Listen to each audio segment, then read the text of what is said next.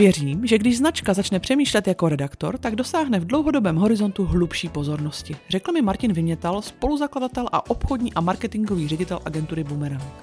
Povídali jsme si o ceně pozornosti v současném marketingu, o tom, co znamená hodnotný obsah i o konkrétních případech dobře fungujících značek.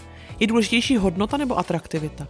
Jakým způsobem hledá Boomerang témata pro klienty? Které čtyři agentury včera dělají podle Martina nejlepší obsah? Zajímá vás to? Pohodlně se usaďte, zanedlouho se vše dozvíte.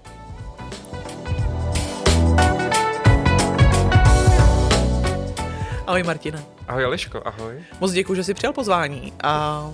Já děkuji, že jsi mě pozvala. Potěšení je na mé straně. A my dneska si budeme povídat o tématu, který vlastně, než ty si otevřel a než já jsem začala zkoumat, tak jsem ten terminus technicus vlastně vůbec neslyšela, ale jakmile jsem se do něj ponořila, tak mě to přišlo neuvěřitelně fascinující i v kontextu právě komunikace, a to se jmenuje ekonomika pozornosti. A tak nějak tuším, že když jsem to nevěděla já, a já hodně věcí nevím teda, ale že možná budou i posluchači, kteří to taky neznají. Pojď rozvést, co to vlastně znamená. Hele, taky vím, že nic nevím. I já jsem to dostal jako dárek, tenhle ten výraz od někoho, od Adama Ondráčka. Je to vlastně nějaký fenomén, který samozřejmě přichází s tím, kolik informací na nás cílí, jakým způsobem jsme schopni udržet pozornost, o tom se jakoby hodně bavíme, o tom vlastně, jakým způsobem konzumujeme dneska informace, no konzumujeme všechno. A tím nejcennějším platidlem z mýho pohledu nebo z pohledu té teorie je vlastně pozornost. Protože každá značka, každý klient, každý se snaží vlastně získat pozornost té své cílové skupiny. A já věřím tomu, že čím víc pozornosti, tím víc nastává nějaký vztah, hmm. nějaká hloubka toho vztahu. Samozřejmě je pravda, že ta pozornost nezajistí, jestli ten výsledek té komunikace mezi značkou a tím spotřebitelem nebo tím třeba zaměstnancem, to je jedno, člověkem, jestli bude úspěšný nebo neúspěšný. To je jako možný, že to skončí špatně, ale alespoň to skončí špatně po nějakým jako kvalifikovaným rozhodnutí toho člověka, protože s tebou stráví nějaký čas a rozhodne se, hele, tohle se mi jako nelíbí, hmm. tahle značka, tenhle produkt, tenhle výrobek, tak je to furt správný rozhodnutí, než když vlastně on neví a rozhoduje se na základě jenom nějaký intuice nebo nějaký neznalosti. Hmm. Takže ekonomika pozornosti je vlastně celá o tom, že nejcennější platidlo dneška je pozornost. A vzhledem k tomu, že lidský mozek prý podle nějakého výzkumu udělá zhruba čtyřicet pět tisíc rozhodnutí každý den, a ty jako značka, ty jako brand, ty jako produkt, ty jako reklama, ty jako facebookový post se prostě snaží z těch čtyřicet pět tisíc jako uloupnout nějaký ten svůj počet, tak samozřejmě pozornost je prostě to největší platidlo. Hmm. A předpokládám, že i v kontextu sociálních sítí vlastně je čím dál dražší. Nebo to tak není? Hele, Zuckerberg bych řekl, že asi jo, že to je dražší. Ten by samozřejmě rád to zdražil co nejvíc. To ví, že je, protože je zajímavý, že toho kontentu přibývá, hmm. ale naše pozornost klesá. Hmm. A myslím si, ty sociální sítě ještě nějakým způsobem tomu jdou naproti, díky formátům, které jsou kratší, rychlejší, tak vlastně jakoby snižujou tu jednotku té pozornosti. Já si myslím, že moje pozornost je opravdu na úrovni nějaký pídělky, jeden až dvě no, vteřiny, asi. Jsem schopen se soustředit a za tři vteřiny už se jako strašně nudím a potřebuji jít dál, cítím takový to škrábání zádu v mozku, že hm, to už je jako nuda, to potřebuji dál.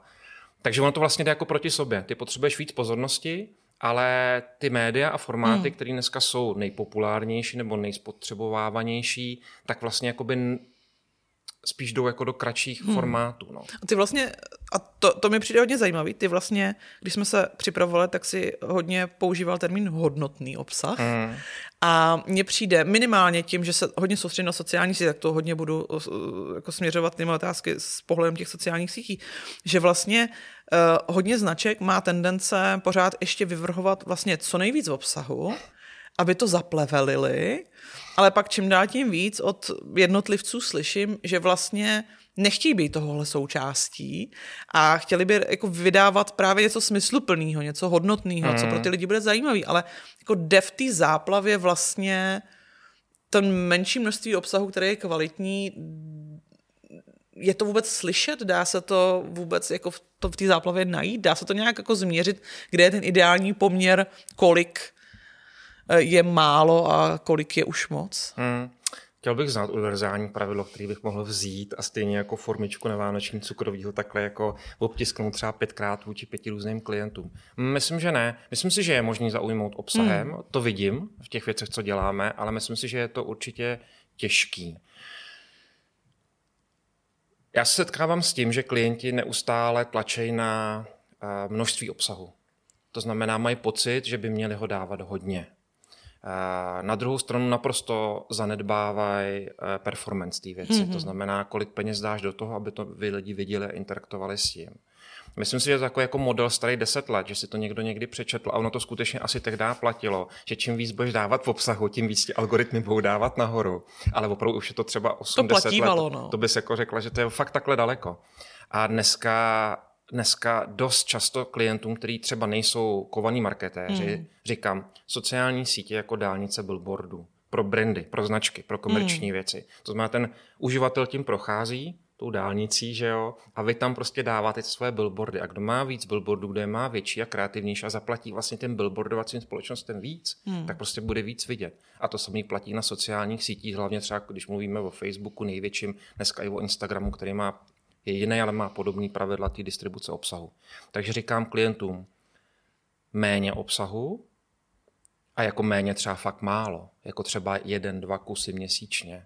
Což, což oni, když třeba jich dávají dvacet, tak mají pocit, že za co budu vlastně teda platit agenturu, za ty hmm. dva kusy. Ale vemte všechny ty peníze, které dáváte agentuře a dejte do performance. Hmm. Protože radši... Vezmu třicet procent rozpočtu na tvorbu obsahu hodnotného, a to si ještě řekneme, co je hodnotný, podle mě. To byla další a, otázka. A dejte je jako do, do performance té věci, protože myslím, že nějaký chlápec z Google říkal, že obsah, který nikdo nevidí, je jako hrad v poušti, nebo nějaký jako vila v poušti, že sice jako může to být vila, ale bohužel je to jako v poušti a tam nikdo nechodí. Možná nějaká karavana čas od času. Takže tak. A hodnotnost obsahu. Já jsem dlouho hledal slovo, kterým bych dokázal klientům spojit dvě slova dohromady. A čeština je docela bohatá na slova, což je výborný. Protože já věřím, že ten obsah musí být užitečný. To znamená přinášet mm-hmm. ti nějaký užitek tobě, jako tomu spotřebiteli. A být atraktivní. Mm. Protože prostě hodnotná věc bez atraktivity je taková ta popelka v koutě, kterou jako musíš hledat. A atraktivní věc bez hodnoty je zase taková ta Pamela Anderson, co běží v těch úvodních titulkách Baywatche. A ta tě taky baví jenom nějakou dobu. Tady to potřebuješ spojit dohromady. A já jsem použil to slovo, nebo jako používám to slovo hodnotný, kde to znamená, musí to být atraktivní a musí to být užitečný. užitečný. A víc užitečný? Hmm, to je dobrá otázka. Já bych řekl, že... Hmm, cílovka od cílovky a brand od brandu. Mm. Že si myslím, že jsou brandy, které dělají povrchnější a líbivější věci, třeba fashion, možná, abych byl úplně jako na první dobrou, a jsou brandy, které třeba dělají hodnotnější věci, třeba E R P systémy, účetní systémy, nebo něco takového, který zase potřebují těm zákazníkům dávat ty informace hodnotnější, protože i ten rozhodovací proces je víc třeba na základě mozku než srdce. Hmm. Já, to, já to totiž vlastně vnímám i skrze třeba teď TikTok, jak se vlastně úplně změnil zase hmm. formát toho, jaký obsah se vytváří. A hned vlastně vidím takový ty účty jako Ryanair, jestli si na něj narazil hmm. a podobně.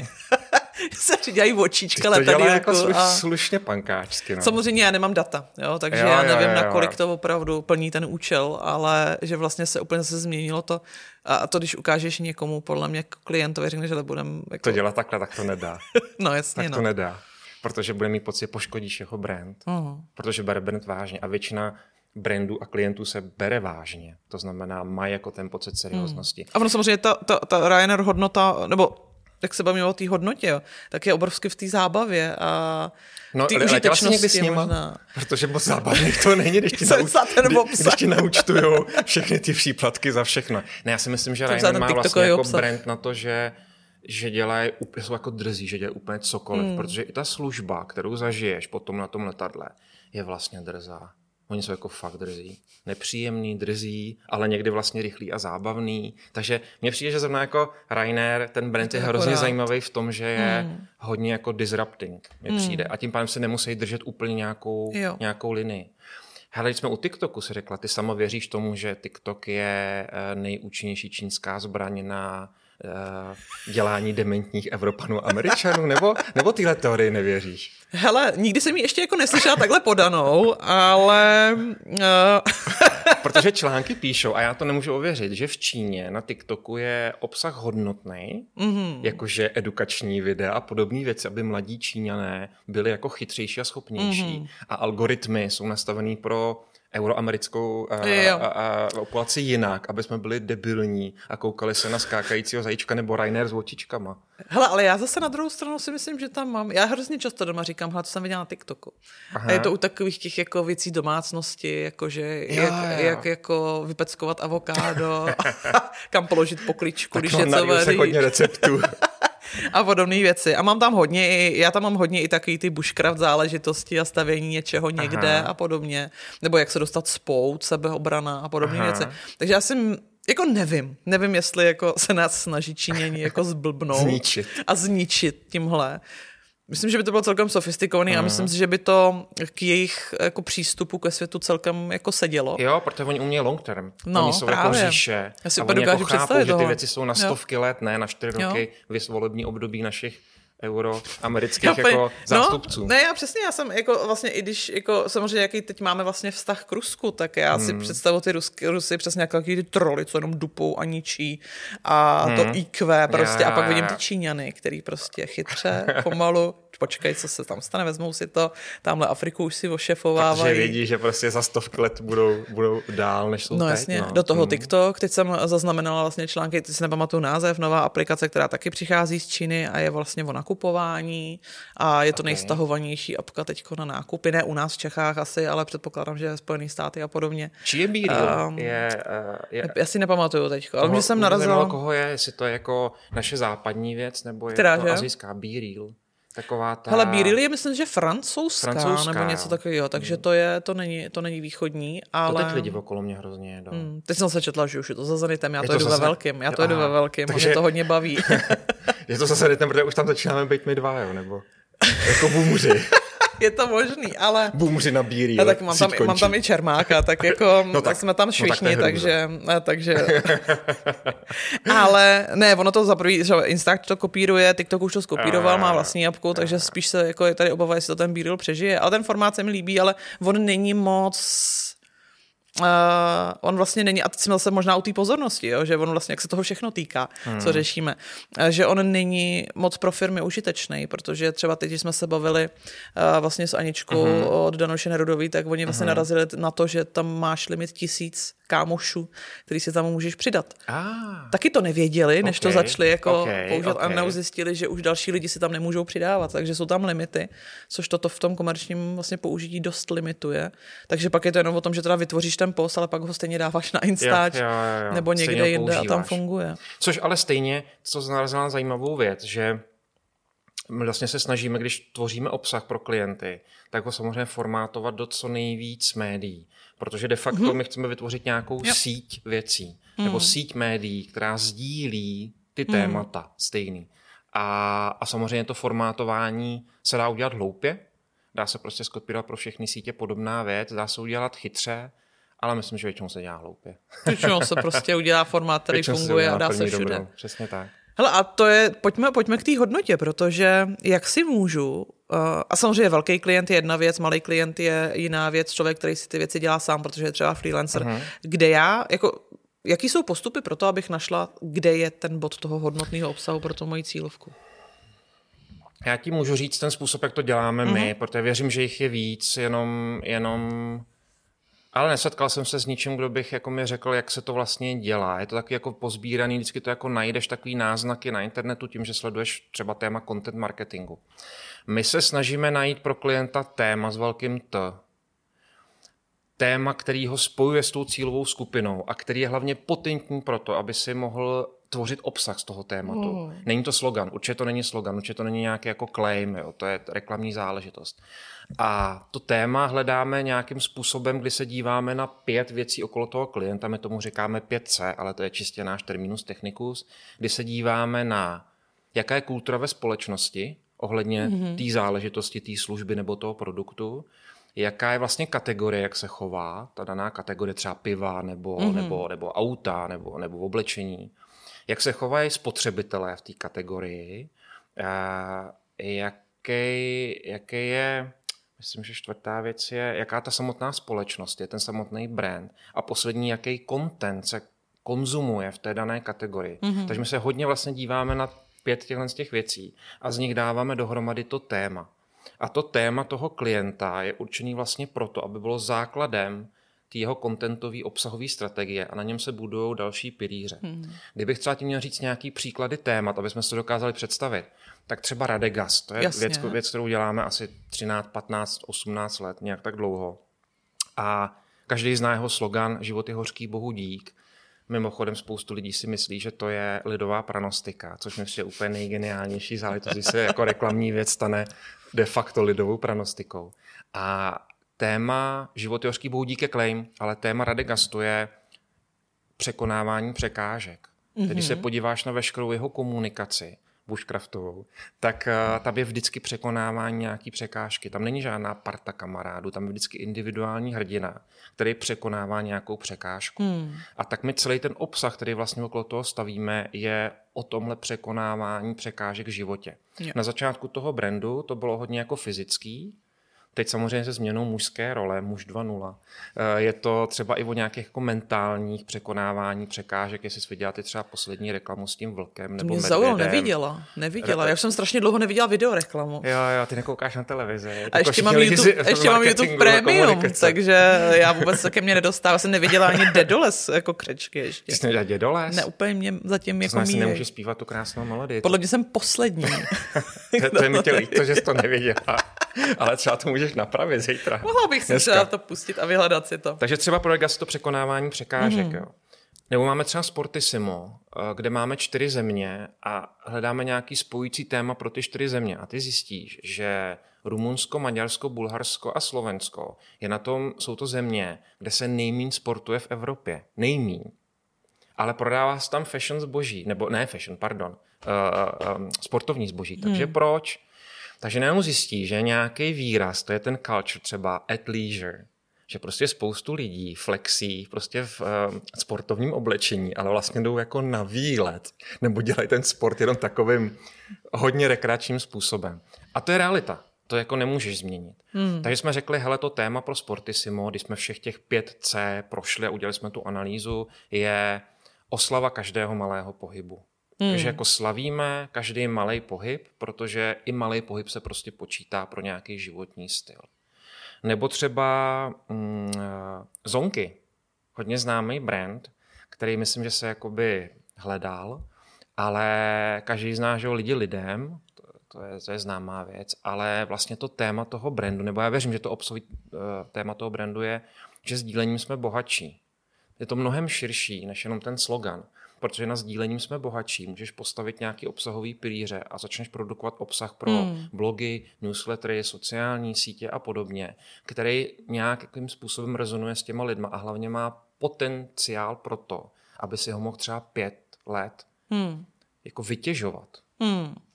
Takže je to to hledání tématu. Já vždycky hledám téma s velkým T, na tom tématu postavím tři až pět obsahových pilířů, protože chápu, že to téma má nějaký vlastně jako rubriky nebo podtémata a na základě těch obsahových pilířů pak generujeme obsah. Hmm. A vždycky se jdeme zpětně. Ptáme se, splňuje ten obsah nějaký ten obsahový pilíř? Pokud ano, je ten pilíř v tom tématu? Pokud ano, je to hodnotný a atraktivní? Ano, může to jít ven.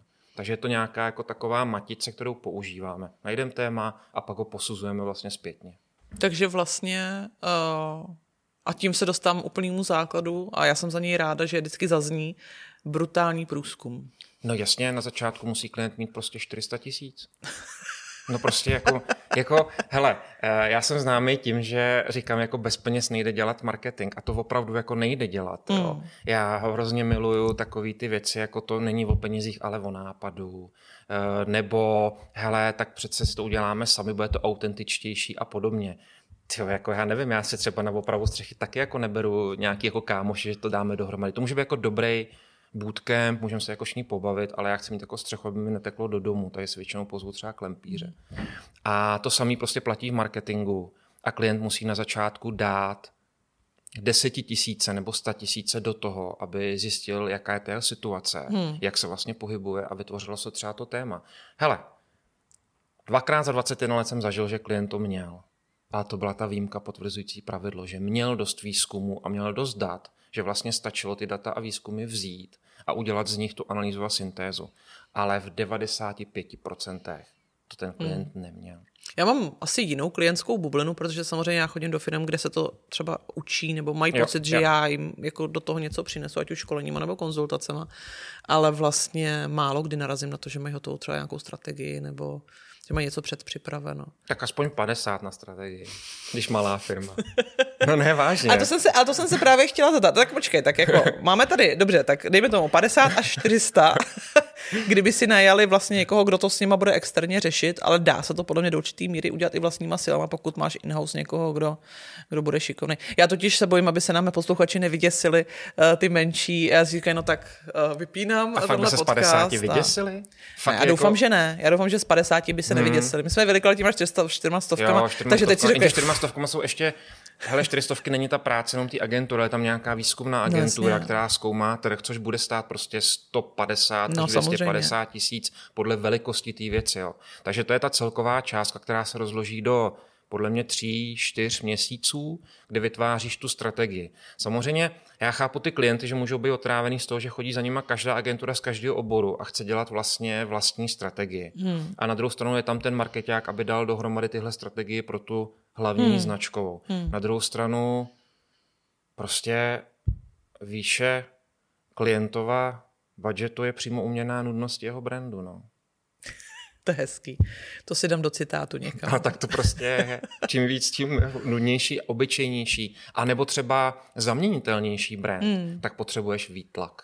Tak no, pokud jasně. chceš ty ekonomice pozornosti zaujmout uh, ty lidi, tak prostě potřebuješ výtlak. Což je něco, co si vlastně všechny ty tři značky, které ty si jmenoval, tak to potřebujou. Že? Ty to zrovna ty jsou v velký. Pivu, být ve sportu. Jo, jo, jo. Hele, je pravda, že my v Boomerangu děláme hlavně velký objemový značky. Mm. Tak to je.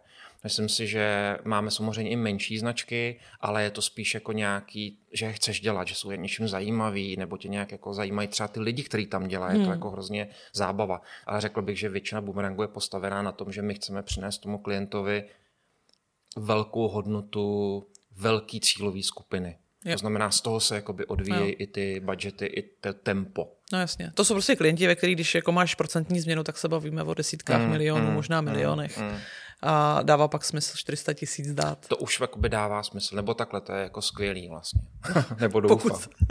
Obzvlášť pokud. Já jsi říkal dvakrát za těch jo. dvacet let, co si. Jo, tak to měli, měli klienti. No. Tak jako jsem přišel někam, kde hmm. byl ten marketér, který to měl rozmyšlený. Třeba jedna firma, to můžu říct, určitě nahlas bude rád, je L M C. To je, dneska je to jeden z našich největších klientů, kde dělají z mýho pohledu jedny z nejlepších a nejchytřejších lidí v Čechách. A když jsem tam přišel, tak měli velmi dobře rozmyšleno, co chtějí. Řeknu ti, jakoby, jak na to šli z hlediska té hodnoty a pozornosti. Oni vlastně měli ten problém, že lidi nevnímali L M C jako firmu, ale vnímali jednotlivý brandy. Jobs, Seduo Jasně. a tak dále. A oni vyzkoušeli, jestli by mohli vlastně upsaleovat pomocí péče. Takže vzali nějakých deset obchodníků, kteří začali pracovat s brandama, který měli nižší spending a, nebo nižší útratu a začali se jim věnovat a radit jim, neprodávat. Jenom jim radit, jak se dělá H R, proč dělat H R tímhle způsobem a tak dále.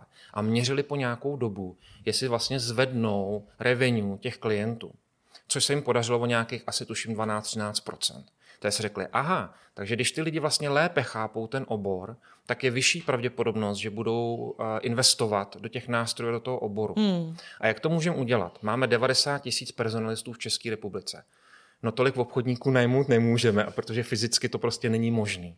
Pojďme vlastně dělat dobrý obsah, který, protože dobrý obsah umí být jako obchodník dobrý, ne tak efektivní. Jasně, já nikdy bych neřekl, že obsah jako je lepší nebo stejný jako obchodník živej. Hmm. To není. Ale má třeba deset až dvanáct procent výkonnost živýho obchodníka, ale zasáhne devadesát tisíc lidí kdykoliv, kdekoliv a jakkoliv.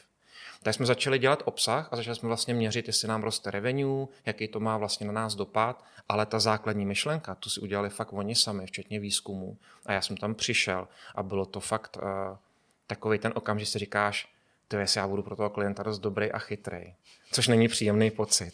Ale tohle se mi přesně stalo v L M C, kde prostě od Alfyho po Dominika, po Lucku, prostě jsou lidi, který Michala, jsou lidi, který jako fakt to mají v hlavě srovnaný. A to pak člověk zase odchází takový mm. osvěžený, příjemný, jo, jo, že ta diskuze je někde jo, jo. úplně jinde. Ne? No a hlavně taky ten výsledek potom po třech letech je, je brutální. Když máš chytrýho klienta, který investuje a má nějakou strategii, tak dneska vlastně L M C si monopolizovalo trh H R, té pozornosti. Hmm. Dneska my máme, my jsme jako Boeing Jumbo, my jsme jako opravdu jako všechny zraky se upínají k nám, nás lidi konzumují dobrovolně, máme obrovský open ratey, máme obrovský organický dosahy, uh, už jakoby snižujeme ten rozpočet, už ho jakoby zefektivňujeme po těch dvou, třech letech, protože zjišťujeme, že i jakoby s méně věcma už jsme na té vlně, protože ten content zvedne tu vlnu, no, ty si na ní vlastně můžeš vést. A, a ty výsledky jsou prostě jako fenomenální. Možná až tak fenomenální, že si říkám, nenudí už to toho klienta, protože ty vlastně jako máš super čísla, neustále rosteš, pozbíráš všechny ceny a říkám si, tyjo, po třech letech je to ještě jako pro ně jako vzrušující, tak to se jich musím zeptat. Hmm. O jakých kanálech se vlastně bavíme? Jestli můžeme hmm, zůstat u tohohle hmm, příkladu? Hmm, jo, jo. L M C je typický B two B content hub. My používáme slovo content hub, když propojíme víc médií dohromady hmm. do nějakého hubu. A vždycky, nebo v devadesát procent ten základ je web. Ten je to prostě nějaký obsahový web. Já mm-hmm. nechci říct blog, magazín, těžko říct, tak tomu každý říká. Obsahový web, i dnes firemní. A na ten máme napojený věci, které nám ty lidi tam vodějí a které vlastně ty lidi zase posílají někam dál. Nejčastěji je to kombinace web jako základ, na něj jsou navěšené sociální sítě. My dost často, popravdě, i když jsem v podcastu, jak na sítě říkáme klientům, nebuduj svůj brand na sítích. To je ale správně. Voď toho klienta no, na svoje vlastní média. Jo. To znamená sítě. U L M C typicky je to dominantní LinkedIn, protože LinkedIn mm-hmm. je prostě personalistický, uh, personalistická síť. Uh, newslettery, podcasty, videa. A pak nějaký jako obsahový, jo, řekl bych, že tohle. Máme i nějaký advertoriály, zkoušeli jsme to, nějaký placený média, ale je to nějakých pět šest médií, většinou nejčastěji, hmm. který děláme. Což je mimochodem vlastně taky dost náročný na čas člověko hodiny. A ty si, já jsem projížděla tu přednášku z digisemestru a mě tam zaujalo, že na jednom slajdu, myslím, že to byl citát, a ten končil větou vždy předstírej, že jsi redaktor. A když to říkal, ten to starý říkal? Páprda David Ogilvy. Ty to tam měla jo, v obrázku, jo, jo. Já jsem si nebyla úplně jistá, jestli... Já si říkám, každý zoufalý marketér, včetně mě, když nemá, když nemá tak inspiraci, tak vytáhne nějaký citát od Davida Ogilvyho, jo. Takže... Uh... Takže to je hodně starý citát, jo, jo, jo, který jako je vlastně platný. Kousatej. A on bláho. Chápal, když se podíváš na tyho inzeráty, tak hmm. on jakoby tohle vlastně dělal už v té době reklamy, že psal dlouhý inzeráty. Pamatuješ si na ty brouky a na ty Rolls-Royce a Aerolinky a Xerox, tak on vždycky měl jako textový prostě inzeráty, no, vlastně advertoriály bychom dneska řekli. Protože prostě jako věřil, že musíš toho člověka zaujmout a vtáhnout do toho příběhu a že to jako sloganem nebo samotným sloganem nedokážeš. Dneska už samozřejmě ta věc je přežitá, ale věřím, že když se značka začne přemýšlet jako redaktor, tak vlastně dosáhne v dlouhodobém hledisku hmm. hlubší pozornosti. A když jsme se na začátku říkali, hlubší pozornost přináší hlubší emoci a přináší nějakou, nějaký vztah té značce.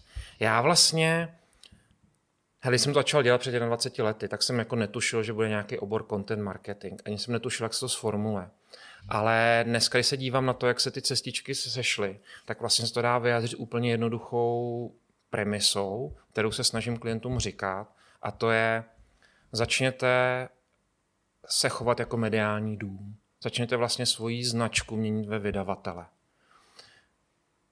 Vemte reklamu, vemte obsah a spojte to dohromady do nějakého jakoby mixu, abyste dokázali lidi přitáhnout a emočně ovlivnit. To je podle mě reklamní komunikace, která je kampaňová, která je vždycky křičí, je push. A zkuste ty lidi dostat do nějakého svého ekosystému médií nebo ekosystému svého světa, svých postojů. Hmm. A na to mi přijde, že obsahový marketing je dobrý nástroj, uh, aby jsme prostě ty lidi přitáhli. A zkuste přemýšlet, marketéři, jako byste byli vydavatele, jako byste byli hmm. mediální domy, jako byste stavěli ten Red Bull Media House, nebo jako byste stavili Škodovku Storyboard, která taky vlastně má svoje média, jako byste stavili ten L M C, Newsroom, hmm. jako byste prostě byli vy, vydavatelé, redaktoři, fotografové, reportéři, grafici, protože lidi chtějí vlastně obsah. Lidi vlastně chtějí obsah. Jenom my si myslíme, bavit. Že nechtějí, my marketáci. My si myslíme, že toho na nich moc a že potřebujeme ty jednoduché sdělení. A... Hele, oni potřebují obojí, podle mě. Hmm. To je jako v manželství. Potřebuješ velký gesta ale potřebuješ i ten dlouhodobý obsah. Protože bez těch velkých gest seš nudný mm. patron, ale bez toho dlouhodobého obsahu zase jako vyprchá hodně rychle mm. ten vztah. Takže obojí dvojí. Já si myslím, že content marketing je každodenní vynášení koše v manželství, mytí nádobí a sbírání si ponožek z podlahy. A s takovým člověkem prostě chce žít. Ale je pravda, že taky potřebuješ jednou za dva roky hezký, hezký šperk, nebo super dovolenou, nebo nějakou kitku, která neodpovídá velikostí té události. Prostě gesto. Teď jsem se tak hluboce zamyslela, že vlastně tady máme taky jako koučovací session teďko, to, co jsi říkal, a je to vůbec jako, ale jako je to skvěle platný. Genderově nevyvážené, já si to uvědomuju. No já bych neřekla. Tohle může dělat i druhá strana. Že jo? Tohle může dělat i druhá strana, to se mi právě hrozně líbí, jak můžu vlastně své znalosti z marketingu uplatňovat ve vztahu. no, no, víš proč? Protože vlastně všechno je to na jednom základu. Všechno je to vlastně jako bios, příroda, jsme nějakým způsobem vytvořený, jsme z něčeho utkaný, já bych řekl. A to se projevuje i ve vztahu dětem, mm. i ve vztahu k partnerům a vlastně i v marketingu to funguje stejně. Nebo aspoň tomu jako mm. věřím. Hodně, když pracuji s lidma v Boomerangu, tak se snažím, když jsme v nějakém problému, který je vlastně složitý, sedíte na poradě, bavíte se o slovech anglických a tak dále, tak vždycky se snažím říct, hele, jak by to vlastně bylo třeba v baru? Jak bychom to udělali prostě s holkou v baru? Nebo jak bys to vlastně udělal, kdyby jsi na dovolenou s tím svým parťákem? A zkouším to vždycky stáhnout k, tý, k tomu, co ty lidi znají. Jak se chovají ke svým rodičům, jak vychovávají svoje děti, jak se chovají na dovolený, jak se chovají na swingers party, co já vím, cokoliv jinýho. Hmm. Aby jsme vlastně ten rámec toho chování měli nějaký jako známý toho, co my všichni prožíváme. A i když samozřejmě subjektivita je nepřítel marketingové komunikace, to, to víme všichni, že jo, jo, já to čtu, jo, to se mi nelíbí, to se nikomu nelíbí, to všichni vědí a podobné věci, tak, tak se snažím jako je dostat k tomu, takže skloubit tu subjektivitu a objektivitu hmm. dohromady. No. Já mám pocit, že vlastně tím světem toho marketingu furt lítají ty buzzwordy, přesně no, jako content marketing a podobně, ale že vlastně takhle dohloubky to nikdo pořádně, nebo málo kdo pořádně řeší. Já vlastně, když se zamyslím, když jsem přemýšlela nad tím, kdo to, před tím naším rozhovorem, kdo to vlastně dělá, tak vím, že uh, Čibo, mm, že jo, Čibo to dělá, dělá fakt skvělej obsah. Já, já. Super práce Bubble. No, vím, že Ambiente vlastně Ambiente. taky, uh, s jejich Ambiente blog a tyhle věci, ale vlastně nenapadlo mě moc dalších příkladů. Tak jo, tak českých a třeba jiných než Boomerangu, protože v Boomerangu jsou velké věci, tak třeba myslím si, že kdo tady s tím strašně uspěl a začal byl Le Premiér, Jakub Lohnický mm-hmm, ve svý době. Značku, ale nenapadla mě vlastně. Mm, on začal dělat blog Muži v Česku mm-hmm. před patnácti lety třeba a začal vlastně psát o mužský módě, dělat reportáže z Pity Uomo a podobně a vlastně díky obsahu vybudoval svůj obchod, svou značku a svůj brand. On jako by vlastně nepoužíval reklamu tehdy, mm-hmm. Jakub. Nebo kytary tečka cé zet. Ježiš, kytary tečka cé zet no jo, úplně skvělý. A jak jsem nehudební, tak mě to nenapadlo, ale mám je na seznamu, že bych je chtěla do podcastu na rozhovor, teď mě to došlo. Ne, tak to je pozvej, protože ty dělají teda opravdu krém de la krém, obsahový marketing České hmm. republice, řekl bych. Takže prosím vás, jestli tu posloucháte někdo z kytary tečka cé zet, já se brzo ozvu. Ty jsou jako opravdu dobrý. A třeba ta Škodovka, ta je velká. Mm. Třeba Škodovka má svůj server Storyboard, kde se skýtá, nebo kde se, ne skýtá, kde se potkává veřejnost s odbornou veřejností. Protože oni si řekli, hele, vlastně tolik lidí, co fandí značce Škoda, že oni jsou ochotní konzumovat normálně jako odborný a hluboký informace, protože Škodovku milujou. A dneska vlastně Storyboard, já nechci říct, určitě nenahrazuje tiskový centrum Škodovky, hmm. ale de facto Storyboard tečka cé zet je věc, kde můžeš přijít jako novinář a získáš informace. Můžeš přijít ale taky jako zákazník, jako uh, consumer a taky získáš informace. To je to vlastně jako wow. To je krásný. Myslím, že ten content spoustu firm se snaží dělat. Třeba U S P A, hmm. výřivky uh, prémiový, který se vyrábí tady v Čechách a jsou taky jako ev- evropsky známí, tak uh, opravdu dělají dobrý content. Koho ještě takového českého jakoby já sleduju? Hmm. Ono, hmm. mě, možná tě ještě někdo napadne, možná i mě během toho povídání, ale že je to takový obrovský slon vlastně pro tu značku, když o tom začne přemýšlet, tak mně přijde, že oni vlastně vidí toho obrovského slona, budeme tady mít nějaký jako médium napříč médiama, budeme na to potřebovat lidi, budeme na to potřebovat témata, budeme na to potřebovat no, agenturu, fotografy, videomakery no, a vlastně mají pocit, že před nimi je něco, co je nepřekonatelný a nejsou schopni to rozkouskovat na ty menší kousky a zamyslet se nad tím, že to kolik utrácejí normálně vlastně v klasické reklamě, kdyby se vložilo do tohohle. Já, já. Nebo předpokládám, že jsou na to studie a jsou na to čísla, ten poměr organické práce s obsahem versus placených jsou věcí. Zahraniční výzkumy, v Čechách se toho moc nedělá. My sami jsme kvůli tomu vlastně spustili výzkum BoomLab, který zkoumá chování lidí a v médiích, nebo jejich konzumace médií. Ale děláme ho, tam máme jako detailní informace, mm-hmm. ale zkoušeli jsme ten rok přijít na to, jestli je nějaký vztah mezi vztahem ke značce a obsahem. A ty výsledky jsou uh, obecnější. Takže pro příští rok budeme muset jako tu věc zpřesnit mm-hmm. a ptát se jinak a jiným způsobem. Jsme dostali přesnější čísla. Na druhou stranu ty jsi řekla slon.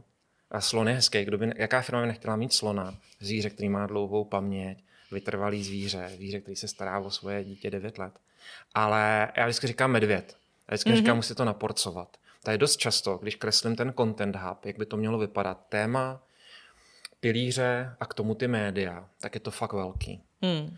A, tak já často to dám do obrysu medvěda a řeknu, hele, pojďte to naporcovat. A tady máte ten jeden steak z toho medvěda a začněte s něčím. A začněte třeba blog sociální sítě. Mm-hmm. Bloku sociálním sítím za rok, za rok a půl, za dva přidáme newsletter. Yeah. Protože ve chvíli budeme vědět, že to téma existuje, že rezonuje v lidech, tak možná začnou odebírat i dobrovolně newsletter. Hmm. A když máme newsletter, tak možná můžeme jít do podcastu a do videí. A tak dále, a tak dále. Takže samozřejmě hele, jdou, jdou ty firmy do toho onboardovat postupně, ale je to taky o tom, že musí oni sami zjistit, ty jejich majitele, ty lidi, že chtějí lidi spíš přitahovat a méně na ně křičet. Nebo že ten poměr mezi tím push a pull chtějí, aby byl třeba ve prospěch toho pullu, nebo chtějí, aby ten pull byl aspoň trochu hmm. vejš než než je. A je to taky trošičku o naladění a o víře a o tom, jak se chceš dívat na svět. Jestli chceš jako křičet na lidi, hej, hej, hej, tady jsem já, tady je můj brand, tady je moje služba, pojď ke mně a kup si mě. A nebo jestli chceš uh, být ta krásná dívka na baru, uh, která přitahuje pozornosti všech a všichni se o ní vlastně chtějí ucházet. A ono ani jedno, ani druhý nejde, protože život není černobílý. Život je padesát odstínů šedi. Ale jde o to, kde se v té šedi chceš hmm. s tím svým brandem a značkou pohybovat. To je pravda, že je vlastně i hodně podnikatelů, firem, zakladatelů, kteří vlastně nejedou tuhle kulturu a tyhle hmm. hodnoty natolik, aby vůbec se z toho dalo něco, něco vykřesat. Nemají v sobě. A pak to hmm. nejsou prostě zákazníci možná pro tebe nebo pro mě, ale jsou pro třeba či, čistou reklamní agenturu, hmm. která věří v to, že silou a výtlakem získáš pozornost a ono ji opravdu získáš. To jako to funguje, to všichni víme na sto procent. Ale otázka je, na jak dlouho ji získáš, uh, jestli nebudeš muset bojovat potom s cenou, protože všichni budou křičet, takže najednou zákazník se rozhoduje podle ceny, nikoliv podle nějaké hodnoty nebo vztahu ke značce. A já samozřejmě chci, moje práce je, aby se lidi rozhodovali iracionálně, hmm. podle vztahu ke značce, ne racionálně. Ne, aby zkoumali, jestli Volkswagen je lepší auto než Hyundai, ale aby chtěli Volkswagen. Hmm. To je můj úkol. No jasně, no. Pak tam ještě musí být někdo, kdo teda pochopí tohle a začne to tlačit v té firmě? Buď to pochopí, anebo vlastně, protože těch firm jsou stovky tisíc, tak on prostě ví, že ty to takhle máš, že to je tvoje filozofie a on se ti ozve. On se ti ozve sám. Hmm. Hele, třeba mě vždycky všichni, protože já v Boomerangu dělám obchod. A všichni říkají, ty jsi prostě skvělý obchodník, protože Boomerang prosperuje. Já říkám, já jsem v životě nikomu nic neprodal. Já jsem jenom nezabránil, aby mě někdo nakoupil. Protože Boomerang má nějakou značku, kterou jsme budovali. A dneska ty klienti vlastně přicházejí a ozývají se. Hmm. A já jako obchodník jenom nesmím zabránit tomu, abych vlastně je nepřivedl do toho Boomerangu, ale já nemůžu prodat nic. Nikomu. Takový ty, tam mě zkoušel vždycky, prodej mi tu tušku jako alá vlk z Wall Street, tak to já jako, ty, já, já jsem v životě nebyl ani na kurzu nějaký obchodníčení a tak dále. Mm. Takže myslím si, že když vysíláš do světa a tak to třeba děláš ty se svým brandem, za čím stojíš a jaký seš a je to konzistentní a pochopitelný a děláš dobrý obsah, třeba svůj osobní, tak, tak oni ty majitelé firem a ty marketéři vlastně přijdou, když mají to stejný vidění světa. Mm. Já vlastně málo kdy musím někoho přesvědčovat. Jasně. Za mnou už chodí lidi, kteří jsou mentálně připravení mm. změnit svoji značku, ve vydavatele nebo v mediální dům, nebo jsou z části připravený a třeba nemají, nevědí jak na to, nevědí, co by to mělo být, hmm. ale vlastně cejtěj, hmm. že toho křičení, toho push už bylo dost a že by chtěli část toho rozpočtu dát do toho přitahování, do toho půl. Hmm. Já jsem se ještě zamyslela totiž nad tím, že uh, já mám takový semestrální uh, kurz Social Media Akademie a tam vždycky ty účastníci vlastně během těch tří měsíců, co dostávají na levárnu o sociálních sítích, musí napsat strategii pro svoji firmu. Mm-hmm, okay. A tu pak obhajovou. Já, já jim s tím samozřejmě pomáhám a ta obhajoba už je taková, ale spíš jim pomáhám to jako protlačit. A je fascinující, že uh, je tam vysoká míra, což bych vlastně neměla říkat veřejně takhle v podcastu, protože to není moc dobrá reklama na tu Social Media Academy. A je tam velká míra dávání výpovědí od těch mm. účastníků, protože oni jak se začnou v té strategii, jak začnou dělat ten průzkum a všechny ty věci okolo, jak chtějí ty data, zjistí, teď začnou zjišťovat, jak tam nic nefunguje. Že ta firma není pro ně. Že ta firma není pro ně, mm. ale ani tak pro ně, ale že vlastně jako není schopná jim pomoct v tom mm. tu strategii vlastně připravit. V tom change managementu, no, když mm. se přece říká miluj to, změň to, odejdi. Něco takového se tak říká. Tak to se děje těch účastníků. jo, jo, jo. Hele, vždycky, když člověk začne pracovat na sobě a sám se sebou, tak dost často opustí ty věci, který, hmm. který má nebo který měl a považoval za automatický. Takže jo, opouštíte a nacházíte firmy, hmm. které vlastně chtějí, který nějakým způsobem kolerujou s tou vaší vizí. Jo, hmm. jo, jo. Já si myslím, že to je dobrý výsledek tvýho kurzu. Mě vlastně, ne pro ty firmy. Protože ty pomáháš těm lidem. No jasně, no a tak jako i těm firmám bych měla pomoct s tou strategií, ale oni většinou odevzdají takhle tu strategii. A těm strategii. Firmám pomáhá, že odejde někdo, kdo to chce dělat jinak. Ale mně se, mně se vlastně líbí a děkuji za pochvalu moje práce, že vlastně i já jsem si to neuvědomovala, ale mám nějaký content hub kolem sebe. Aha. A stál můj čas a dobře, nedala jsem do toho ty peníze. Kdybych do toho dala ty peníze, tak by byl možná ještě lepší, ale že možná jako taky může zaznít, my tady házíme děsivý čísla a mluvíme hmm. o velkých, velkých záležitostech, že vlastně i ten jeden člověk může, jo, jo, jo, jo. pokud ho ta práce jo. baví a pokud o ní fakt je jo. ochoten mluvit, tak vlastně může dosáhnout stejného cíle. Stoprocentně můžeš mít i fakt těch jako skoro nula korun, protože buď dáš energii, nebo dáš peníze, nebo nějaký ten poměr mezi energií a penězma. A já mluvím opravdu s pozice agentury, která prostě no, nepracuje za energii, ale pracuje prostě za peníze. To znamená, energii. přes, přesně tak. Ale samozřejmě ve chvíli, kdy děláme to pro sebe, tak ty rozpočty vypadají taky jinak, protože já do toho dám práci těch lidí, no. tu energii. No jasně, no. Uh, mě možná ještě napadá, jestli, trošku se vrátím tam, kde jsme už byli, ale jaká je situace v Čechách versus třeba zahraničí, jestli tam vidíš velký rozdíl. Ty jsi zmiňoval vlastně Sportissimo, kde děláte i zahraniční věci, ale třeba i, já nevím, Evropa versus Spojené státy versus Asie. Já sleduju nejvíc uh, Británii a Ameriku. Mm-hmm. A to jenom z toho důvodu, že obě dvě země mají asociaci obsahového marketingu a tím pádem uh, generujou nějaký obsah, case studies, čísla a podobné věci. A nechtěl bych být ten český marketér, který si stěžuje, že v Čechách je to hrozný a v zahraničí to je lepší. Ono jenom v zahraničí, tím, že tam máš třeba ty asociace, tak oni ty věci vytáhnou z trhu a ukážou tě. Já věřím, že tady fungují stejné věci, jenom nejsou třeba popsané nebo nejsou zveřejněné, ty je prostě jakoby vlastně nenajdeš. Mm-hmm. Uh, mně se zdá, že v Čechách úroveň marketingu je výborná, podobně jako třeba úroveň technologická. Že Češi jsou jako docela chytrý, docela kreativní. Ale je pravda, ale je pravda, že ty rozpočty, které jsou venku, jsou jiný a tím pádem ty věci jinak vypadají. Hmm. Já vlastně největší na první pohled rozdíl vidím jako v té vizualitě těch věcí. Toho, že tam prostě klient nenatočí zoufalý video na iPhone, že prostě si to vlastně jako nedovolí. Protože ta protože hodnota toho brandu a hodnota té lidské práce jako hmm. je trošičku vejš třeba než je u nás. Takže to vidím v té vizuální rovině, kde se mi zdají ty věci buď hezčí, nebo vtip, jakoby vtipnější, nebo, nebo atmosféričtější, víc jako dokážou to srdce jako zasáhnout. Hmm. My jsme trochu víc chytrý, než, než líbiví Češi. Jakmile třeba děláš Slovensko, tak, tak se to prostě obrátí. Slováci jako víc dají na emoce, tam jakoby slovní humor. A je to ty... i, i takhle, jenom Češi, mm, Slovensko, mm, určitě, už je rozdíl. Určitě. My třeba Radegast děláme Česko-Slovensko a vidíme ty rozdíly. Mm-hmm. A určitě takovej ten jako slovní humor à la první Oscar. Jako na Slovensku tolik nefunguje a na nás zase nefungují tolik velkolepější věci s patosem, mm-hmm. který trošku máme jako tendenci zesměšňovat, jo, takový ty švejkové. A, a na Slováky určitě jo. Takže už jako vidíš drobný rozdíl v tomhle. Ale jinak samozřejmě řeknu ti úplně jako příklad, který samozřejmě je smutný, takže se nakonec připojím k těm, k těm uh, uh, stěžujícím si českým marketérům.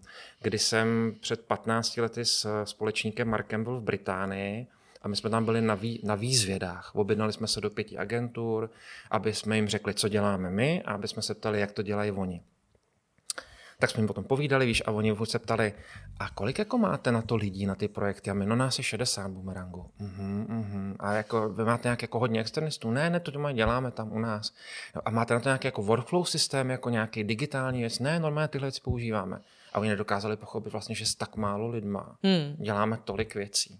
Hmm. Což znamená, že cena práce je prostě tam jiná a tady jiná, protože tam by L M C dělal tým dvacet pět lidí a tady mm. ho vlastně dělá tým šest lidí, protože máš nějaký rozpočty, a, a ta agentura by měla dvě stě lidí a ne šedesát lidí jako my. Takže jako jim vlastně nejde tohle z toho do hlavy. Oni podle mě věnují víc peněz na tu lidskou práci, než je zvyklý, ne v Čechách, ale jakoby v Evropě nebo východní Evropě. Což my jsme vlastně hrozně šikovní. Mm, my jsme vlastně hrozně šikovní a hrozně chytrý.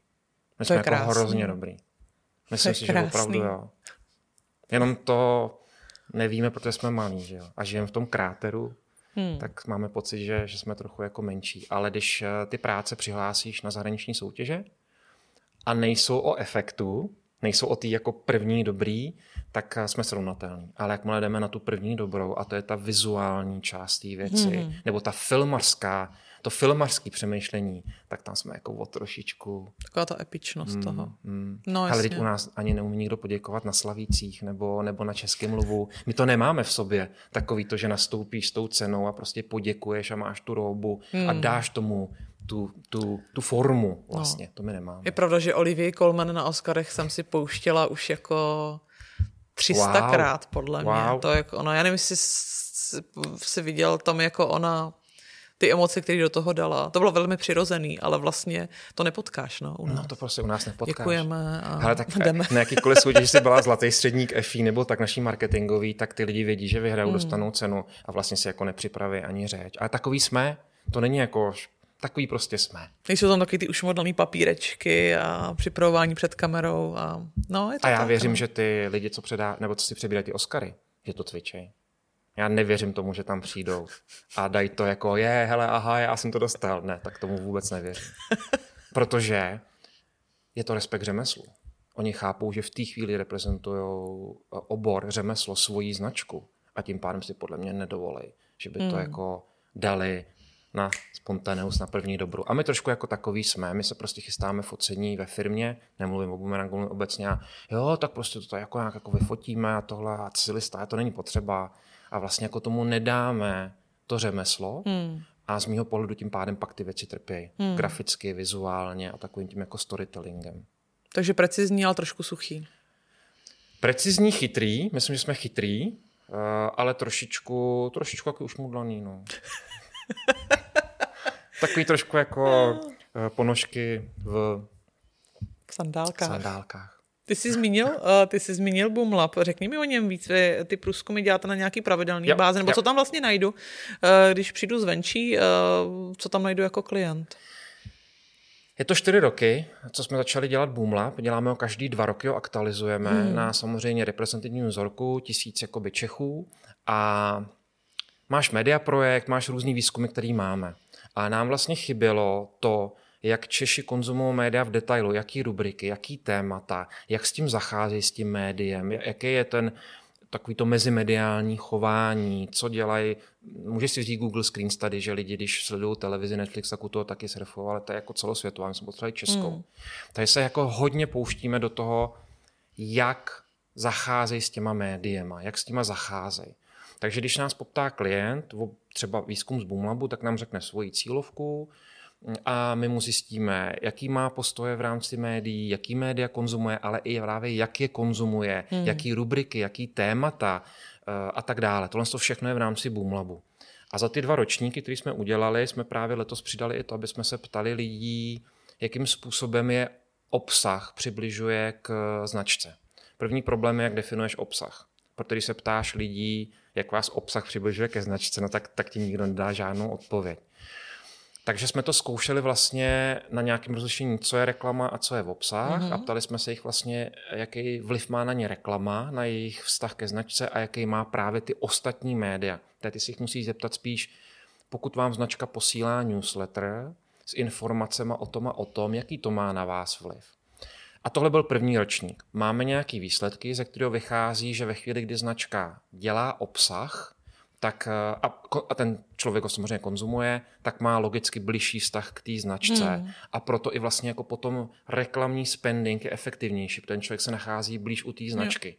Já si představuju tak, že máš značku, jako nějakou střed avokáda, pak tam máš tu dužinu, to je nějaký jakoby obsah a ten je blíž tomu té značce a pak tam máš nějakou tu slupku, která jako je ta reklama silná, připoutává hmm. pozornost. Hele, zralý avokádo, pěkný. A takže lidi samozřejmě, když jsou blíž u té značky, tak i ta reklamu vnímají uh, blíž lépe. A my se snažíme samozřejmě říkat, mohli bychom třeba snížit rozpočet na reklamu, když lidi budou konzumovat obsah, to znamená, budou blíž u značky, potom možná nemusíme mít tak velký spendy nebo tak častý kampaně. Tak to jsme snažili zjistit. Máme z toho nějaké výsledky, já nepovažuji za stoprocentní, bylo to poprvé, co jsme to udělali, takže spíše to o learnings, aby jsme se příští rok zeptali hmm. lépe, přesněji, hmm. a zkombinovali to s dalšíma věcmi a zjistili, jestli obsah má klíčový vliv na pozornost. Attention economy, bavíme se zpátky na pozornost lidí vůči značkám. Ty jsi hlavně zmínil něco už té první polovině našeho povídání, nebo někde kolem půlky, že vlastně uh, s LMCčkem třeba už snižujete, nebo hmm. řešíte to snižování, protože už jedete na té vlně. Jo, jo, jo. A on vůbec ten dlouhodobý vliv, Uh, o tom mluví i Ritson, o tom mm. mluví vlastně všichni. Jo? Já si pamatuju na tu jeho přednášku, kde říkal, no prostě najměte na rok člověka, on půjde prostě do, do výkonu a prostě bude dávat skvělý čísla, ale za pět let to bude furt stejný. A najměte člověka, který půjde do budování značky a za rok ho vyhodíte, protože není výsledek a za pět let by to vypadalo jinak. Že, že vlastně ten, ten obsah tady zůstává a zůstává v paměti těch lidí oproti té reklamě. No a hlavně i zůstává opravdu, protože no. vem si, že my máme nějaký obsah o há er pro el em cé, ale furt se rodí nový há er isky a furt vstupují do toho oboru noví lidi, kteří vlastně nacházejí ten v uvozovkách starý obsah, protože díky té geniální strategii, kterou el em cé si vzalo, tak my jsme dneska nejen, že máme obsah, což je ta jako věc uh, hodnotová, ale my i v rámci výkonu jsme, pokud budeš vyhledávat cokoliv o há er, tak jsme vždycky s naším tématem na prvních několika hmm. pozicích. Jenom prostě z toho důvodu, že to děláme. Ale el em cé má ještě jednu chytrou strategii, která je výkonovější, kdy my vytváříme obsah, který je aktuální, ale mizí. Samozřejmě hmm. zůstává na tom blogu, ale jako mizí z té pozornosti lidí. Ale my jsme založili takzvanou há er akademii, kde děláme corner artikly, kde vlastně furt ty témata, které vycházejí a z té homepage jdou pryč, tak přepisujeme do obecně univerzálních, ale platných vlastně článků na nějakých asi deset témat há er. Takže my de facto vytváříme z našeho obsahu hmm. zdarma učebnici há er, jako Wikipedii há er. A samozřejmě ty jako člověk, který zná performance feature, jak se vyhledávače dívají na takovéhle věci. No, jasně. Ty náklady jsou, ty dáš sto procent do tvorby obsahu a dáš deset procent do toho, aby si z toho ještě jako udělala nějaký corner article mm. nebo nějakou jakoby věc. A ty tam jako zůstávají a ty performují teda mm. jako zle. E, bál, bál, musím říct, že jako nechtěl bych teď zakládat nějaký jako druhý el em cé, protože jako dohnat tohle ve smyslu těch let a ve smyslu mm. toho, že to dělá, je jako strašně mm. těžký, anebo to bude stát jako hrozně peněz. Mm. A nebo musíš jako přijít s nějakou jinou službou, nějak jako disruptovat ten trh há er. No jasně, úplně jinak. To je mimochodem hezký příklad. Nevím, jestli znáš Kuchařka pro dceru? Jana Florentina Zatloukalová. Samozřejmě, vařím podle ní. No, já, já, jsem měla taky, já jsem měla taky na rozhovoru, ale vlastně ona je skvěle analytický člověk a ona přesně... No, ale ji už nikdo nedožene. Nedožene to, už jako to nikdo. No jasně, nebo protože za, když za dáš vygooglit, ten... jak udělat knedlík, tak prostě vypadne ona. Jaký nádobí, jakou pánvičku, jo. jak vyčistit jo. pánvičku. Prostě. Ta ženská si prostě monopolizovala trh. To je skvělý. A vlastně já chci s obsahem monopolizovat nějaký téma. Hmm. Nemůžu trh, ale to téma jo. A pokud třeba to téma pro el em cé jsou, je to há er, tak já vlastně jako chci, protože jsem soutěživý trochu, aby fakt jsem jako já zaujmul pozornost co nejvíc těch lidí, hmm. ale stálou. A vlastně jsem znemožnil těm ostatním kompetitorům nebo těm... Uh, konkurentům el em cé, protivníkům el em cé vstupovat vlastně na ten trh. Hmm. Takže tvoření monopolu. pozornosti a tématu. Pojďme to shrnout. Kde začít? Uh, Teď nechci... jsou všichni mega inspirovaní a říkají si tak, do prčic, máme tady medvěda. Máme tady medvěda, co je ten první steak Co je ten medvěda? První krok, který mám dělat? Uh, zajít do bumerangu, ale... To je ten nejlepší krok, jaký můžou dělat samozřejmě. Ty, co ještě nemají naspoříno na to, aby zašli do bumerangu a chtějí třeba zkusit vlastníma silama. Nebo do jiné agentury, která dělá dobrý obsah, je tady mm. na trhu. Jsou tady tři, čtyři agentury, které to dělají fakt dobře. Vyjmenuješ je? Jasně. Obsahová agentura, uh, Storytellers, uh, Bubble a my. Tak řekl bych, že tyhle čtyři agentury, každá na to šla jakoby z jiného D N A, mm-hmm. takže bych ti řekl o každý z nich, jaká je. A jak vlastně, protože všichni děláme to samý, nebo podobnou věc, ale každá akcentuje jinou věc. Mm-hmm. To je třeba Bubble nejhezčí, více, jako nejvíce blíží tý, podle mě, v Británii nebo Americe. To je zdravím Lukáše Kořínka.